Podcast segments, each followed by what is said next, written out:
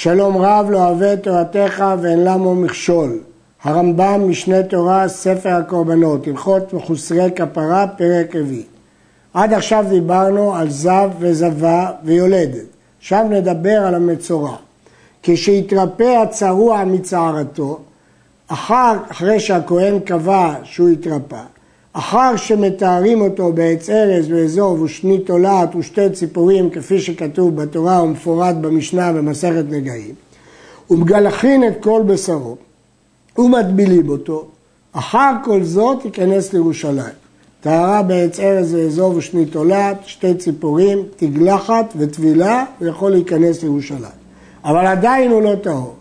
הוא מונה שבעת ימים, וביום השביעי מגלחו תגלחת שנייה כתגלחת הראשונה.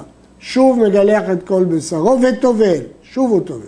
הרי הוא טבול יום, יש לו דינים של טבול יום.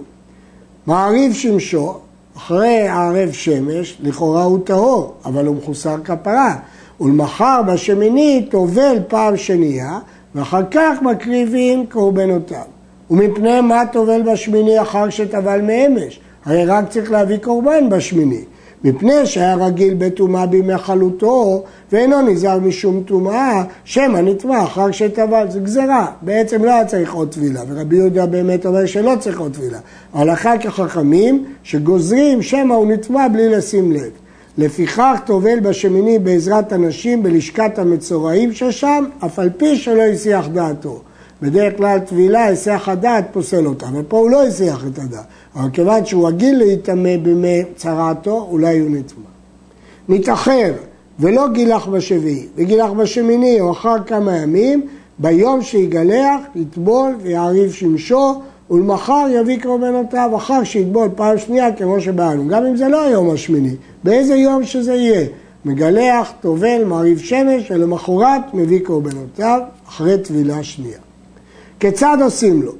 המצורע עומד חוץ לעזרת ישראל כנגד פתח מזרחי ופניו למערב, הוא לא יכול להיכנס, כי עדיין כפרתו לא הושלמה.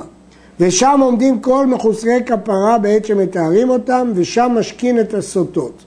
והכהן לוקח האשם של המצורע כשהוא חי, ומניף אותו עם לוג השמן במזרח כדרך כל התנופות, ואם הניף זה בפני עצמו וזה בפני עצמו, יצא. אם הוא הניף לבד את הכבש ואת השמן, יצא.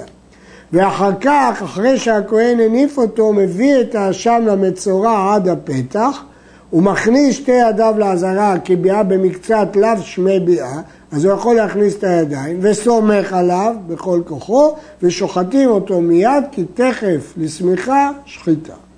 הראב"ד חולק ומביא ראיות שההנפה גם כן נעשית באותו מקום שעומד המצורע וגם המצורע משתתף בהנפה. אבל לפי הרמב"ם לא, את התנופה עושה הכהן לבד ואחר כך הוא מביא את האשם למצורע. אחרי ששחטו אותו, מקבלים שני כהנים את דמו. בדרך כלל כהן אחד מקבל את הדם. פה שני כהנים, אחד מקבל בכלי לזורקו על גבי המזבח, ואחד בידו, לא בכלי, השני מקבל ביד, בידו הימנית, הוא מערה לידו השמאלית, ומזה באצבעו הימנית. ואם שינה וקיבל בשמאל תחילה, פסל. חייב לקבל בידו הימנית, להעביר לשמאלית כדי שיזה, אנחנו רוצים שגם הקבלה תהיה בימין וגם ההזיה תהיה בימין. לכן הוא מקבל בימין, מעביר לשמאל ומזה בימין. הכהן שקיבל מקצת אדם בכלי, הכהן הראשון, מוליכו וזרקו על המזבח תחילה. אז קודם כל צריך זריקת דם, האשם. אחר כך יבוא הכהן שקיפל אדם בכפו אצל המצורע. הכהן מבפנים והמצורע מבחוץ. מכניס המצורע ראשו ונותן הכהן מן הדם שבכפו על תנוך אוזנו הימנית. בהמשך נלמד מה זה תנוך האוזן. אחר כך יכניס ידו הימנית וייתן על בוין ידו. אחר כך יכניס רגלו הימנית וייתן על בוין רגלו, ואם נטל על השמאל לא יצא. זו מחלוקת תנאים, הרמב"ם פוסק את הנקמה שלא יצא. אחר כך מקריב חטאתו ועולתו. ואחר שייתן הדם על הבוהנות, נוטל הכהן מלוג השמן, וצק לתוך כפו של חברו השמאלית, ואם יצק לתוך כפו עצמו, יצא.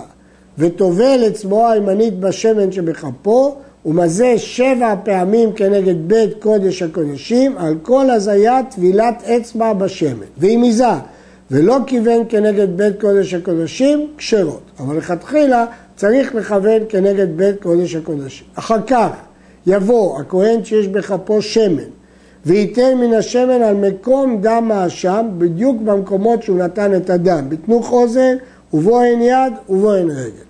והנותר מן השמן שבכפו ייתננו על ראש המטהר, ואם לא נתן, לא כיפר. זו מחלוקת במשנה, יש אומרים זה רק שערי מצווה, אבל ההלכה היא שאם לא נתן, לא כיפר. ושאר הלוג מתחלק לכהנים. שערי הלוג, מה שנשאר אחרי שהוא נתן על הבעונות ועל האוזן ועל הראש, אינו נאכל אלא באזהרה לזכרי כהונה כשאר קודשי קדשים, שהרי קש לאשם.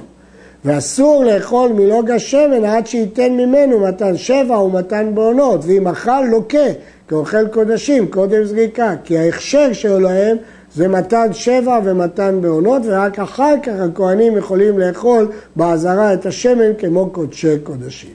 עד כאן.